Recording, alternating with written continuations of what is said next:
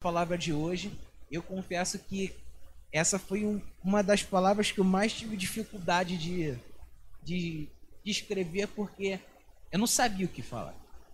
Eu fiquei assim, o, o Rodrigo falou comigo, ah, você pode pegar quarta-feira? Posso. Aí segunda, não aconteceu nada, eu falei com Deus, eu orei, falei, Deus, por favor, me dá uma palavra. Aí eu fui pro trabalho, falei, caramba, e agora? Eu cheguei em casa ontem, Deus, me dá uma palavra, me dá uma palavra. E eu tava com umas palavras na minha cabeça, assim, umas frases. E aí, hoje, eu acordei e falei assim, não, eu vou falar sobre isso. E aí eu fui no metrô, assim, escrevendo, escrevendo. Trabalhei durante o dia, voltei no metrô, escrevendo, escrevendo, escrevendo. E é, o que eu quero trazer para vocês hoje é vencendo a ansiedade. Vencendo a ansiedade. É, o versículo-chave da nossa palavra se encontra em Filipenses, capítulo 4, versículo 6 ao 8. Filipenses, capítulo 4, versículo 6 ao 8. Aqueles que têm as suas Bíblias de papel, abram. As Bíblias eletrônicas, acessem. Filipenses, capítulo 4, do 6 ao 8.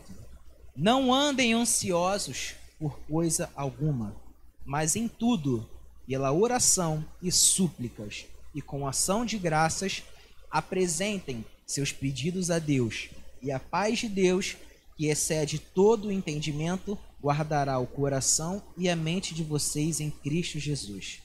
E finalmente, irmãos, tudo que for verdadeiro, tudo que for nobre, tudo que for correto, tudo que for puro, tudo que for amável, tudo que for de boa fama, se houver algo de excelente ou digno de louvor, pensem nessas coisas. Amém? Vamos abaixar nossa cabeça, nós vamos orar. Pai, muito obrigado, Pai, por até aqui o Senhor ter nos ajudado. Obrigado, Pai, está sendo, Pai, um culto maravilhoso. Nós pedimos, ó Deus, que possa tomar o momento da palavra agora em tuas mãos.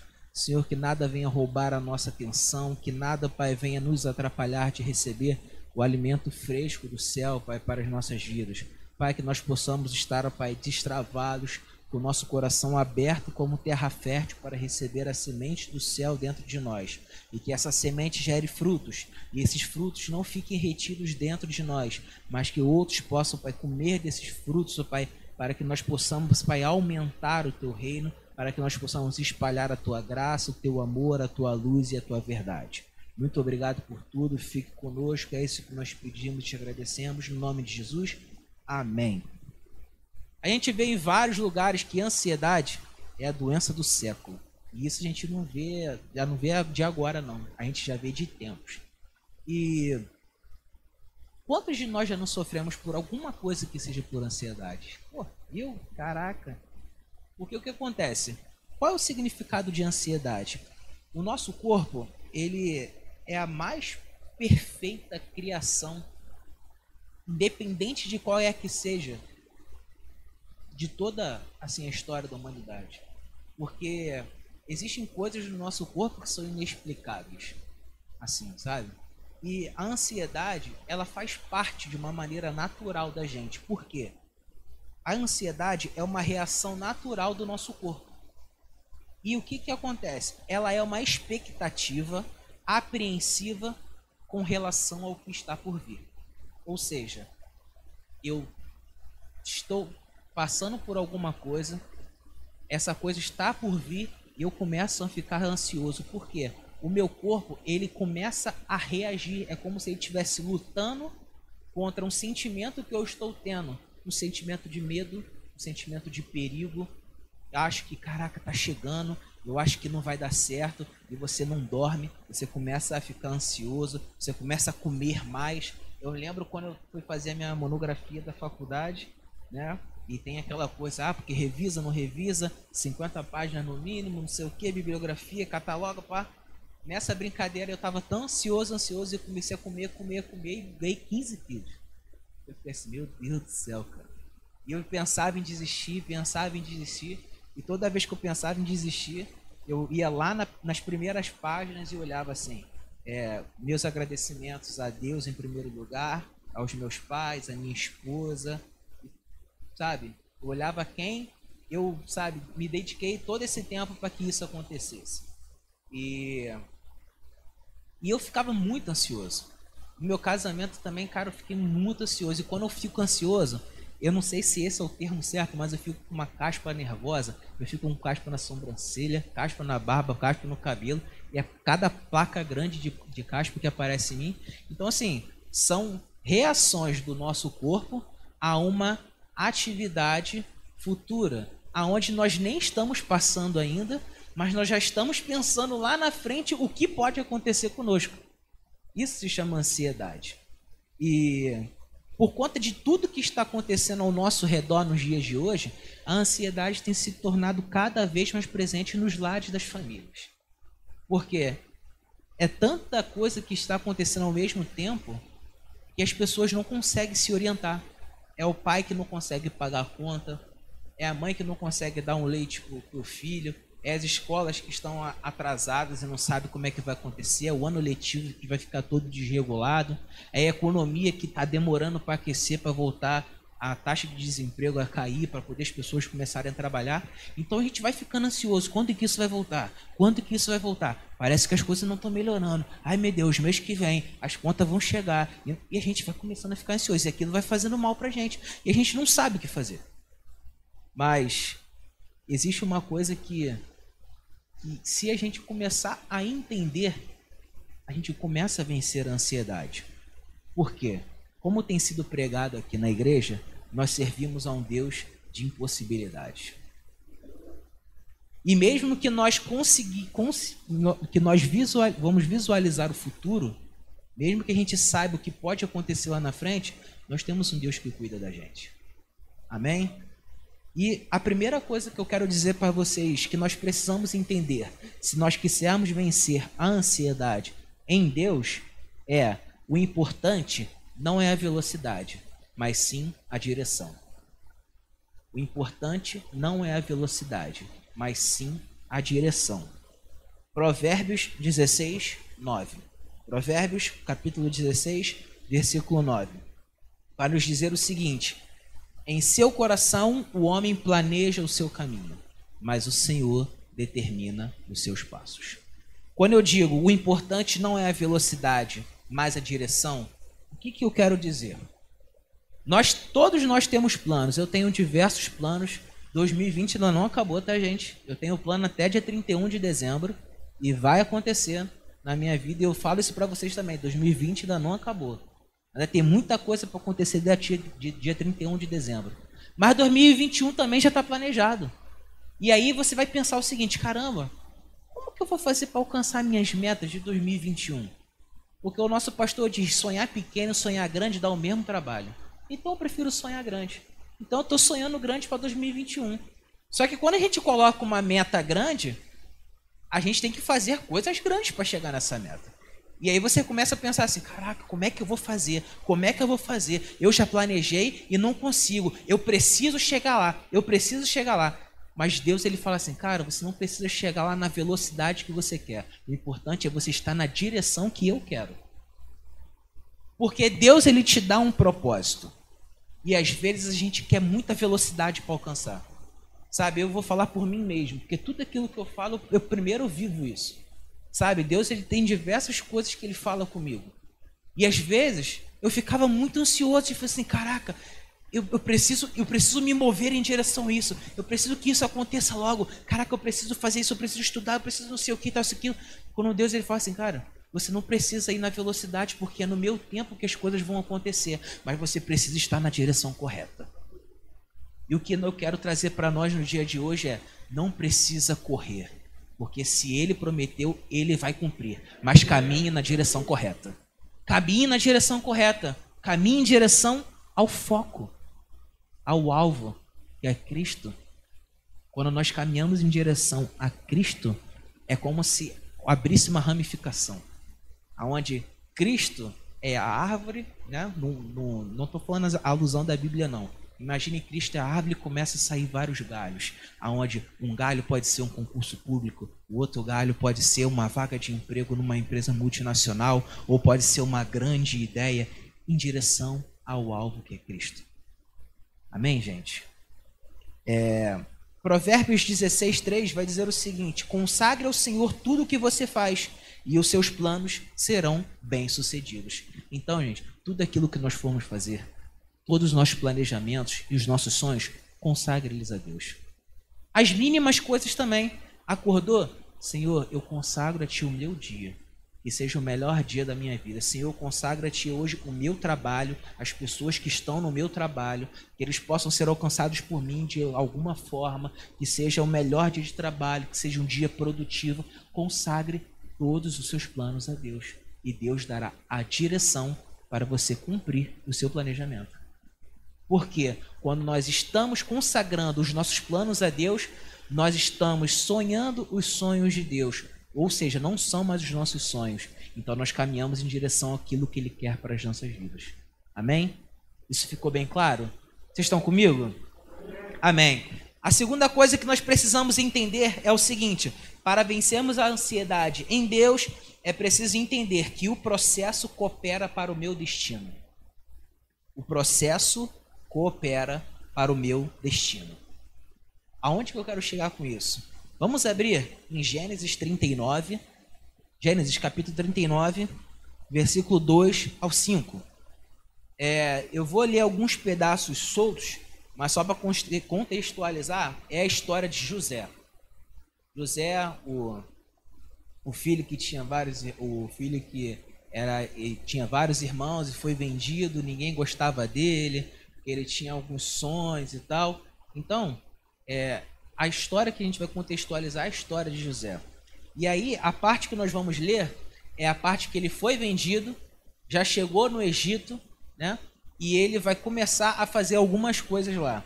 Então, versículo 2 de Gênesis 39 vai dizer o seguinte: O Senhor estava com José, de modo que este prosperou e passou a morar na casa do seu senhor egípcio. Quando este percebeu que o Senhor estava com ele e que o fazia prosperar em tudo o que realizava, agradou-se de José, tornou-se, tornou o administrador de seus bens. Potifar deixou a seu cuidado a sua casa e lhe confiou tudo o que possuía. Versículo 5. Desde que o deixou cuidando da sua casa e de todos os seus bens, o Senhor abençoou a casa do egípcio por causa de José a bênção do Senhor estava sobre tudo o que Potifar possuía, tanto em casa como no campo. Ou seja, José ele administrava a casa de Potifar. E aí todo mundo sabe a história, onde José recebeu uma proposta da, da mulher de Potifar para se deitar com ele. José não quis, meteu o pé. A capa de José ficou lá. Ela acusou ele de ter né, feito alguma coisa com ela. Potifar escutou e jogou ele na prisão. Agora vamos para Gênesis 39, 20 ao 23. Gênesis 39, 20 ao 23. Vai dizer o seguinte: Mandou buscar José e o lançou na prisão, em que eram postos os prisioneiros do rei. José ficou na prisão, mas o Senhor estava com ele e o tratou com bondade, concedendo-lhe a simpatia do carcereiro. Por isso, o carcereiro encarregou José de todos os que estavam na prisão, e ele se tornou o responsável por tudo o que lá sucedia. 23. O carcereiro não se preocupava com nada do que estava a cargo de José, porque o Senhor estava com José e lhe concedia bom êxito em tudo o que realizava. Ou seja, a gente viu a fase de José administrando a casa do Potifar e agora a gente viu José administrando uma prisão que, que eu quero dizer com isso? José ele teve duas fases dele no Egito. Uma ele administrando algo que era bom, que era a casa de Potifar, e outra ele administrando um lugar que era ruim, era a prisão. E aí você pode perguntar isso, meio, o que você quer dizer com isso? Quando José estava na prisão, tinha duas pessoas que trabalhavam pro, pro faraó. E eles tinham sonhos que eles não conseguiam entender. E José interpretou esses sonhos. E ele pediu para um deles para quando ele fosse solto, falasse para Faraó para lembrar dele. E aí Faraó teve um sonho, e aí esse funcionário do Faraó lembrou: ó, tem um rapaz lá na prisão ele interpretou o meu sonho e pode interpretar o seu sonho. E aí mandaram chamar José. E aí Faraó teve um sonho, ele sonhou a questão das sete vacas gordas e as sete vacas magras. E aí José falou para ele, ó, sete vacas gordas vão representar sete anos de fartura no Egito e as sete vacas magras vão representar sete anos de seca. E olha o que aconteceu. Vamos a Gênesis 41, versículo 39 ao 43. Gênesis 41, do 39 ao 43. Vai dizer o seguinte: Disse, pois, o Faraó a José: Uma vez que Deus lhe revelou todas essas coisas, não há ninguém tão criterioso e sábio como você. Você terá o comando de meu palácio, e de todo o meu e todo o meu povo se sujeitará às suas ordens. Somente em relação ao trono serei maior que você. E o faraó prosseguiu: Entrego a você agora o comando de toda a terra do Egito. 42. Em seguida, faraó tirou do dedo seu anel de selar e o colocou no dedo de José. Mandou vestir linho fino e colocou uma corrente de ouro em seu pescoço. 43. Também o fez subir em sua segunda carruagem real. E à frente os arautos iam gritando: Abram caminho. Assim, José foi colocado no comando de toda a terra do Egito. Olha como que Deus é, é incrível. Eu disse que para nós vencermos a ansiedade em Deus, nós precisamos entender que o processo coopera para o meu destino. José estava passando por um processo. Ele chegou no Egito, ele administrou a casa de, de Potifar, uma coisa boa. José administrou a prisão, uma coisa ruim. E aí, quando José ele revelou os sonhos de Faraó, Faraó colocou ele à frente do Egito para comandar o Egito na época de sete vacas gordas e de sete vacas magras. Os sete anos de abonância representam o tempo que ele passou na casa de Potifar. Os sete anos da, da seca representa o tempo que ele passou na prisão. o que, que eu quero dizer para vocês?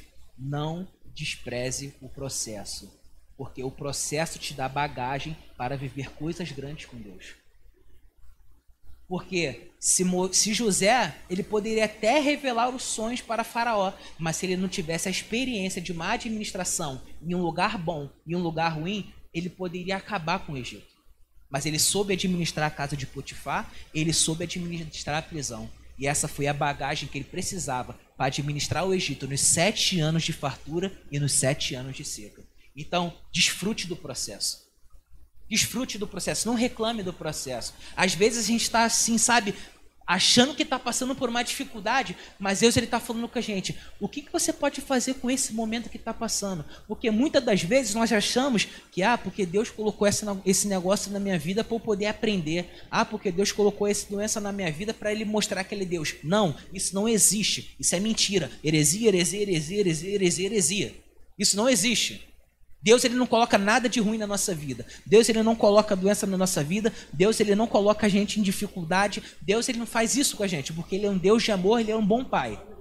Agora, ele chega pra gente e faz a seguinte pergunta: Eu não te coloquei nessa situação, mas já que você está passando por ela, o que a gente pode fazer para experimentar do sobrenatural? Deus ele não colocou José na casa de Potifar. Deus ele não colocou José na prisão, mas ele falou com José: "Ei, José, o que, que a gente pode fazer para poder melhorar isso? Potifar entregou a casa dele na mão de José. O carcereiro entregou a prisão na mão de José. E com isso, Faraó entregou o Egito na mão de José. Então não desfrute o processo, porque Deus está te preparando para viver coisas grandes.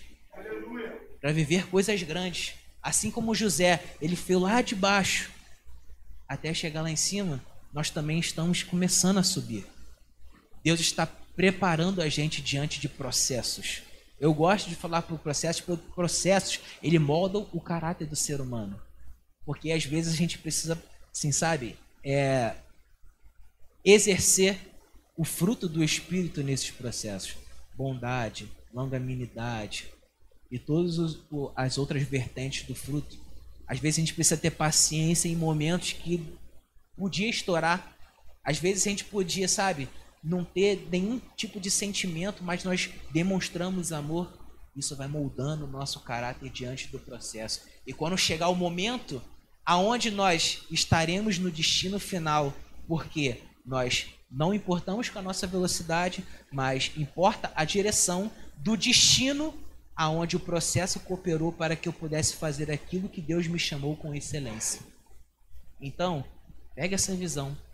É como se fosse uma viagem de ônibus daqui para Salvador. Horas e horas dentro do ônibus. E a gente fala assim, meu Deus, não chega, e levanta, e senta, e pula, e vai lá na frente, conversa com o piloto, volta, vai no banheiro, troca ideia. E às vezes a gente não para para sentar e olhar o que está passando. Então, desfruta da paisagem do processo. Desfruta da paisagem do processo, porque o destino você já sabe. Aquele que te prometeu te garante a vitória. Então desfruta do processo, porque o processo é bagagem para viver coisas grandes com Deus. Aleluia! Glória a Deus.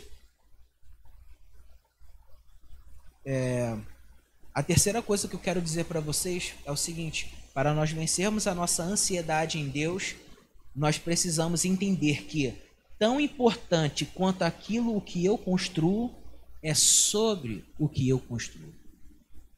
Tão importante quanto aquilo que eu construo é sobre o que eu construo. Mateus capítulo 7, versículo 24 ao 27. Mateus, capítulo 7, versículo 24 ao 27, vai dizer o seguinte: Portanto, quem ouve estas minhas palavras e as pratica é como um homem prudente que construiu a sua casa sobre a rocha. Caiu a chuva, transbordaram os rios, sopraram os ventos e deram contra aquela casa, e ela não caiu, porque tinha seus alicerces na rocha. Mas quem ouve essas minhas palavras e não as pratica é como um insensato que construiu a sua casa sobre a areia. Caiu a chuva, transbordaram os rios, sopraram os ventos e deram contra aquela casa. E ela caiu. E foi grande a sua queda. Que, que eu estou querendo dizer com isso? Não importa aquilo que nós vamos fazer. Quando nós temos os nossos planos bem definidos em Deus, nós precisamos construir sobre a rocha. E o que é a rocha? A pedra angular, Jesus Cristo. Porque quando nós construímos os nossos sonhos sobre a verdade de Cristo em nossas vidas, não tem como dar errado. Não tem como dar errado. Tanto que a Bíblia nos diz que quando a casa foi construída sobre a rocha, ela não caiu. Mas quando foi construída sobre a areia, ela caiu. Quando nós construímos a nossa vida em Jesus, pode vir o vento que for, pode vir a tempestade que for, pode vir as adversidades, as dificuldades, nós não vamos cair. Nós não vamos cair, porque a rocha nos garante estabilidade. Estabilidade. Eu lembro quando eu fui jogar um futebol na praia, e aí eu falei assim, pô, Estou jogando aqui com os meus amigos da Simples Igreja. Vou experimentar jogar na praia. E aí peguei uma. Eu falei, não, não vou jogar com os novinhos, não. Vou jogar com os coroa. Os caras são pô, mais experientes, vou aprender. E eu tô lá, pá, não sei o que. Aí, pum, primeiro mole. Aí o coroa, pô, é assim. Pá, o segundo, é assim. E o que, que eu comecei a perceber? Quando eu jogo aqui, a gente joga sobre algo concreto. Então eu tenho estabilidade para executar o meu movimento. Quando eu estava na praia, os meus pés afundavam na areia. Então eu não tinha estabilidade para poder fazer o movimento para que o jogo continuasse. E o que, que Deus está querendo dizer para mim e para você nessa noite? Quando nós estamos sobre a rocha, nós temos estabilidade para nos movermos no sobrenatural com Ele. Nós temos mobilidade para nós caminharmos com Ele. E quando nós estamos sobre a areia, nós não temos essa firmeza. Então, construam os seus planos sobre a rocha, que é Jesus. Amém? Vamos aplaudir Jesus? Glória a Deus. Aleluia.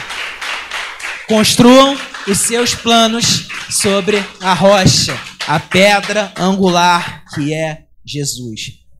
E olha que bacana. É, a gente viu no começo da, da palavra que era ansiedade no termo científico, no termo natural da coisa. Mas o que é ansiedade no, no termo espiritual? Ansiedade é não estar com a expectativa em Deus. Ansiedade é não estar com a expectativa em Deus. Billy Graham, ele tem uma frase que, quando eu li para poder pegar para construir essa palavra, eu fiquei muito impactado. Ela vai dizer o seguinte: a ansiedade é o resultado natural de centralizarmos nossas esperanças em qualquer coisa menor do que Deus e a sua vontade para nós. Eu vou ler de novo. A ansiedade é um resultado natural de nós centralizarmos nossas esperanças em qualquer coisa menor do que Deus e a sua vontade para nós.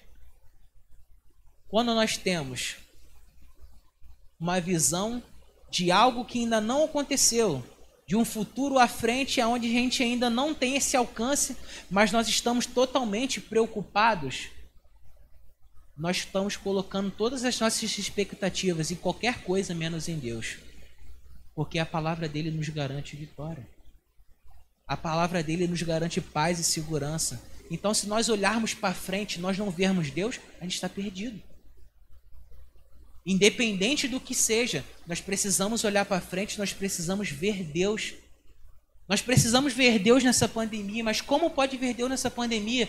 Quantas pessoas foram alcançadas por lives de pessoas evangélicas aí que de repente não conseguiam sair de casa, mas foram alcançadas pela palavra de Deus?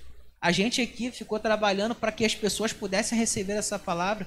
De repente, tem gente que nem sabia que a gente existia, passou a saber porque começou a ser divulgado de mais maneiras. As pessoas começaram a parar para ler mais. As pessoas pararam para dar mais importância para a família. Porque trabalha tanto que precisou parar tudo para ficar em casa para poder olhar e falar assim: caraca, eu tenho um filho? Caramba, eu tenho uma família? Eu posso dar tempo para ela? Então a gente pode ver Deus em tudo. E um futuro, até 31 de dezembro de 2020, a gente pode ver Deus sim. Nós podemos ver Deus sim. Por quê? Nós depositamos as nossas esperanças em Deus. E o que que isso vai nos lembrar? A palavra do Senhor nos instrui é: vamos trazer à memória a tudo aquilo que nos traz esperança. Vamos trazer à memória tudo aquilo que nos traz esperança. Eu olho para 31 de dezembro de 2020 e lembro de 31 de dezembro de 2029, 2019, quando eu falei que seria o melhor ano da minha vida. Então eu trago à memória aquilo que me traz esperança. 2020 ainda é o melhor ano da minha vida até dia 31 de dezembro. Dia 31 de dezembro de 2020, falo, 2021 vai ser o melhor ano da minha vida. Nós precisamos depositar as nossas expectativas em Deus. Quando nós lançamos toda a nossa ansiedade diante dele, nós descansamos o nosso coração. E é isso que eu quero falar no último tópico. Para que nós é, possamos vencer a ansiedade em Deus, nós precisamos entender a profundidade do seu amor e descansar em quem ele é. Nós precisamos entender a profundidade do seu amor e descansar em quem ele é.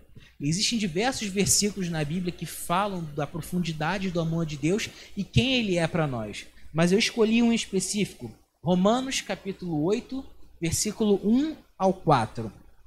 Romanos capítulo 8, versículo 1 ao 4 vai dizer o seguinte: portanto, agora já não há condenação para os que estão em Cristo Jesus, porque por meio de Cristo Jesus a lei do Espírito de vida me libertou da lei do pecado e da morte.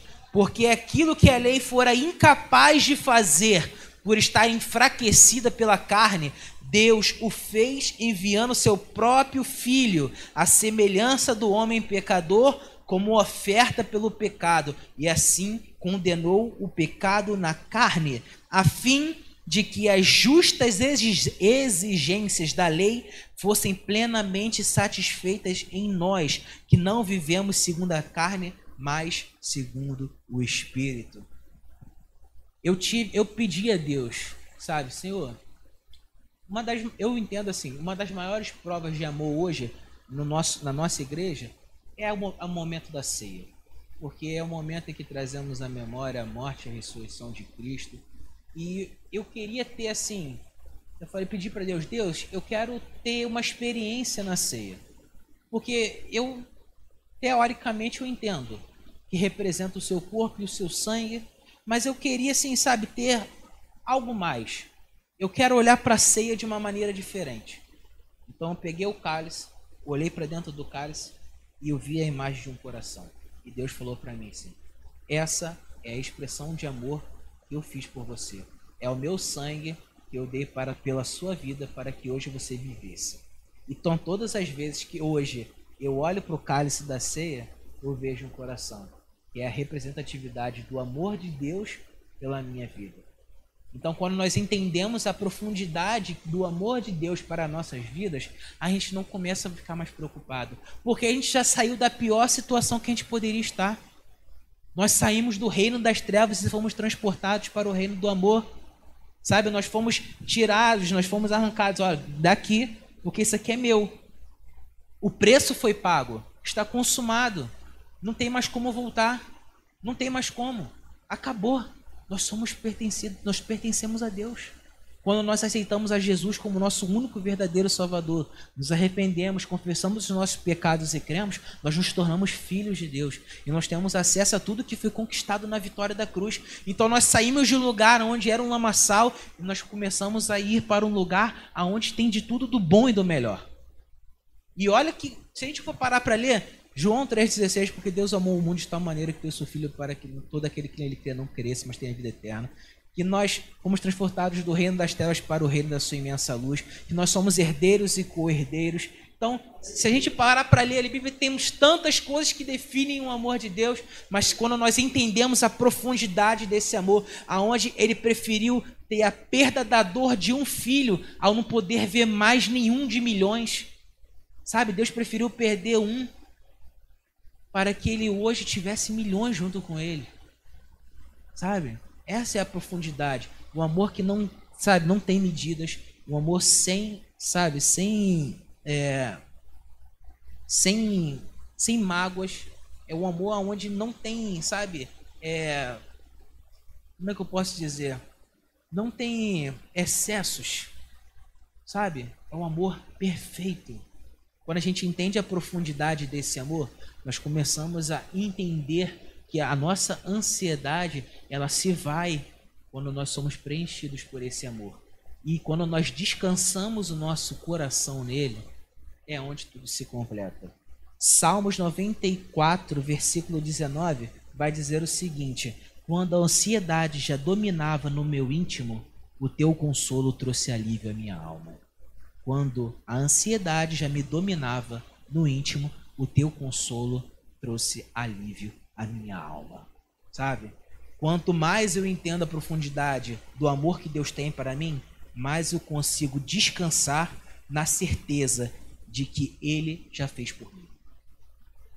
Eu vou repetir essa frase. Quanto mais eu entendo a profundidade do amor que Deus tem para mim, mais eu consigo descansar na certeza do que Ele já fez por mim. Eu gostaria de finalizar com uma frase não se sabote. Emoções doentes nos fazem tomar decisões doentes. Não se sabote. Emoções doentes nos faz, emoções doentes nos fazem tomar decisões doentes. Quando nós estamos muito ansiosos ou muito preocupados, a tendência é que, é tomemos decisões erradas. Por quê? Não é o nosso espírito que está nos guiando, mas assim a nossa alma que é onde são guardados os nossos sentimentos. E quando nós tomamos decisões baseadas nos sentimentos e não baseadas no espírito, é a tendência que dê errado. São emoções doentes que fazem tomar decisões doentes. E Deus nos chama para nós termos emoções saudáveis, para tomarmos decisões saudáveis. Quando nós construímos as nossas emoções na rocha, nós tomamos decisões estáveis e não decisões instáveis. Então, o que eu deixo para vocês nessa noite é a primeira coisa que nós falamos para nós vencermos as nossas ansiedades em Deus é não importa a velocidade, mas sim a direção. A segunda coisa é o processo coopera para o meu destino. A terceira coisa, tão importante quanto aquilo que eu construo, é sobre o que eu construo. E por último, é entender a profundidade do amor de Deus e descansar em quem Ele é. Então gostaria que vocês se colocassem de pé nesse momento. Eu já estou encerrando. E eu gosto muito de ler a versão da Bíblia amplificada. A Bíblia amplificada ela nos traz alguns detalhes que na Bíblia normal a gente não tem. Um exemplo. É, quando eu quero tratar de alguma sigla, eu digo, eu cito a sigla, se ela já não foi citada anteriormente, eu cito a sigla e abro um parênteses e escrevo o que ela significa. Ou eu cito um termo que é estrangeiro ou cito um termo que é desconhecido e eu coloco entre parênteses o significado do lado. A Bíblia Amplificada ela é mais ou menos assim. Ela pega um trecho aonde ela abre um parênteses e ela exemplifica melhor aquilo que foi escrito anteriormente. Então eu quero reler o primeiro trecho que a gente leu, o versículo chave, que é Filipenses Filipenses 4 do 6 ao 8. Eu quero ler na versão da Bíblia amplificada para vocês. Não se preocupe ou tenha ansiedade por nada, mas em todas as circunstâncias e em tudo, através de oração e petição, aí ele abre um parênteses, pedidos definidos. O que, que ele quer nos dizer? Quando nós orar, orarmos, que nós possamos ser intencionais na nossa oração. Sabe? Existem é, alguns tipos de orações. E uma dessas orações é você realmente pedir aquilo que você quer para Deus. É você falar assim, Pai, é, eu estou passando por uma dificuldade muito grande e eu preciso de um milagre financeiro na minha vida. Pai, eu estou orando aqui porque eu estou com uma dor na perna imensa. Eu preciso da sua cura sobre esta dor. Pai, eu vou fazer uma entrevista de emprego amanhã. Me dê graça e sabedoria para que eu possa falar as coisas certas de maneira correta no tempo exato. Pedidos definidos. Quando você for orar, peça intencionalmente para Deus aquilo que você quer. De uma maneira bem simples, mas fala aquilo que realmente você quer, de uma maneira bem definida. Feche parênteses. Com ação de graças, continue a dar e a conhecer a Deus os seus desejos. E a paz de Deus, ele abre um parênteses, será vossa. Esse estado tranquilo de uma alma assegurada de sua salvação por Cristo, e assim não temendo nada de Deus e contente com sua sorte terrena, seja de que tipo for essa paz. Fecha parênteses. O que ele está querendo nos dizer? Quando ele fala, e a paz de Deus, ele está dizendo, é a segurança da sua alma. É a tranquilidade que Deus te dá quando Ele te dá a certeza de quem você é nele. Um filho amado, altamente favorecido, totalmente edificado, protegido, guardado. Sabe? A paz de Deus, ela assegura tranquilidade e segurança para sua alma. E aí continuando, que transcende toda a, a compreensão, guardará e montará guarda sobre os vossos corações e mentes em Cristo Jesus. Quanto ao resto, irmãos, o que for verdadeiro, o que for digno de reverência e honroso, o que for justo, o que for puro, o que for amável e amável, o que for gentil e atraente e gracioso, se houver alguma virtude e excelência, se houver algo digno de louvor, pensem e pensem e levem em conta essas coisas. Ele abre um parênteses dizendo: fixem as suas mente, a sua mente nelas. Ou seja, tudo aquilo que Deus ele revela para nós para a Bíblia, ele diz: fixe a sua mente nelas. Nós já ouvimos dizer muito, nós não podemos impedir que os pássaros voem sobre nossa cabeça, mas nós podemos impedir que eles façam ninhos. Quantas vezes eu já saí para trabalhar e começa a vir várias setas na minha cabeça dizendo: quando tu chegar em casa, você vai encontrar sua esposa morta. Quando você chegar em casa, você não vai ver nada porque sua casa vai ter pegado fogo. Você no meio do caminho você vai morrer, você vai ser atropelado, você vai tomar um tiro. Você vai ser assaltado. Os pássaros começam a sobrevoar sobre a nossa cabeça. Mas eu fixo a minha mente sobre aquilo que é a rocha, Jesus Cristo. Eu fixo minha mente sobre as coisas do alto. Eu fixo minha mente sobre tudo aquilo que é bom, que é digno de louvor, aquilo que é gracioso, que é agradável, que é atraente. E tudo isso para mim se resume em uma coisa: Jesus Cristo. digno de louvor, é agradável, é suave, é doce, é atraente, é gracioso, é bondoso, é amável. Fixem as suas mentes em Cristo Jesus. Fixem as suas mentes em Cristo Jesus. Porque quando nós depositamos as nossas ansiedades em Cristo, Ele leva embora todas as nossas preocupações e nos dá ao sentimento e a certeza de que nós já estamos com a nossa vitória garantida. Então eu gostaria que vocês fechassem seus olhos nesse momento. Nós vamos orar para que sentimentos de ansiedade possam ir embora e que não venham atrapalhar a nossa caminhada. Porque nós não estamos, eu não vou orar aqui falando que nunca mais isso vai acontecer. Não. Nós estamos aqui como estrangeiros nesse mundo, porque nós somos cidadãos do reino, do reino de Deus. Então nós estamos suscetíveis a tudo que for acontecer neste mundo.